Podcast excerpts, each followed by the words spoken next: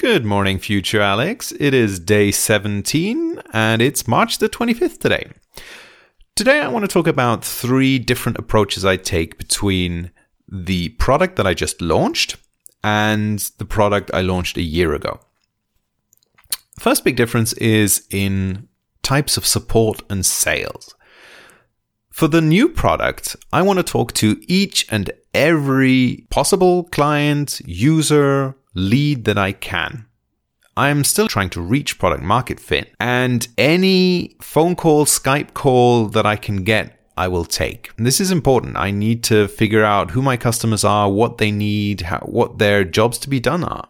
But as time goes on, this becomes not scalable. So for the older product, I don't do phone calls, phone sales anymore. And I simply answer that I don't have the resources to do phone calls at the moment, but I'll be happy to answer any questions they have in writing. And then I'll take those questions and either add them, for example, to a specific page, to a frequently asked questions on the help page. But I basically try and either automate with canned responses or I try to improve the product if there's something that is that keeps popping up and that is unclear or I'll add help pages, tutorials to automate the support.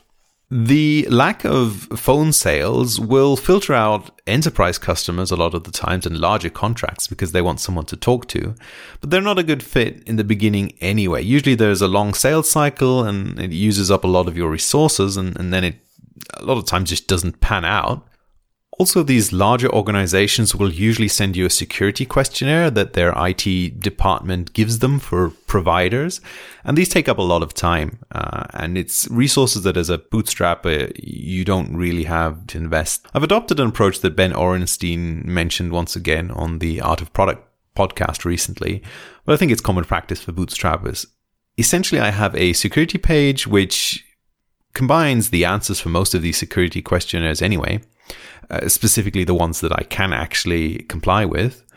And then when I get a questionnaire, I just simply point them to that page and ask them if there's anything unanswered, just to send me those questions again, and I'll add them to the document.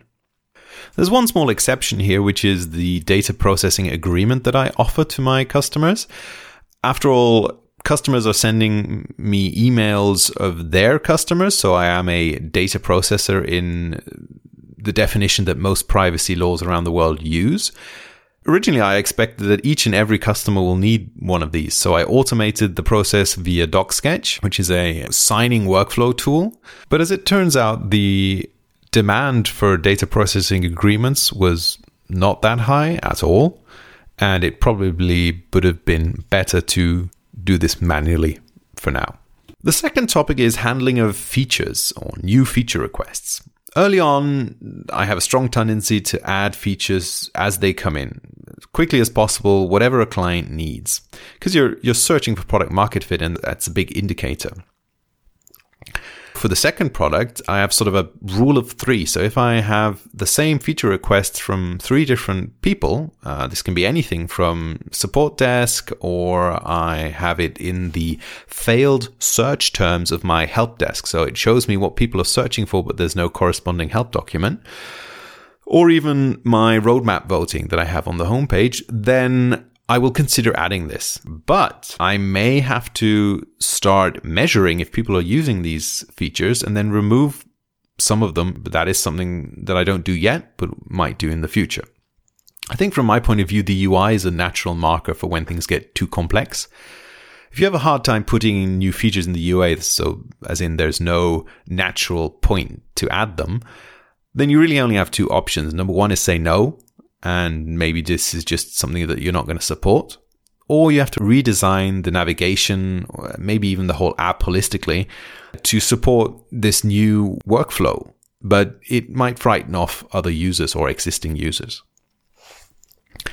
And last but not least, the third topic is admin backend. So in the beginning, I pretty much do everything via database queries. So I both get my statistics for business development, so account lists, acquisition statistics, and I handle all the support cases with SQL statements that I prepare. And I just have a folder full of common requests.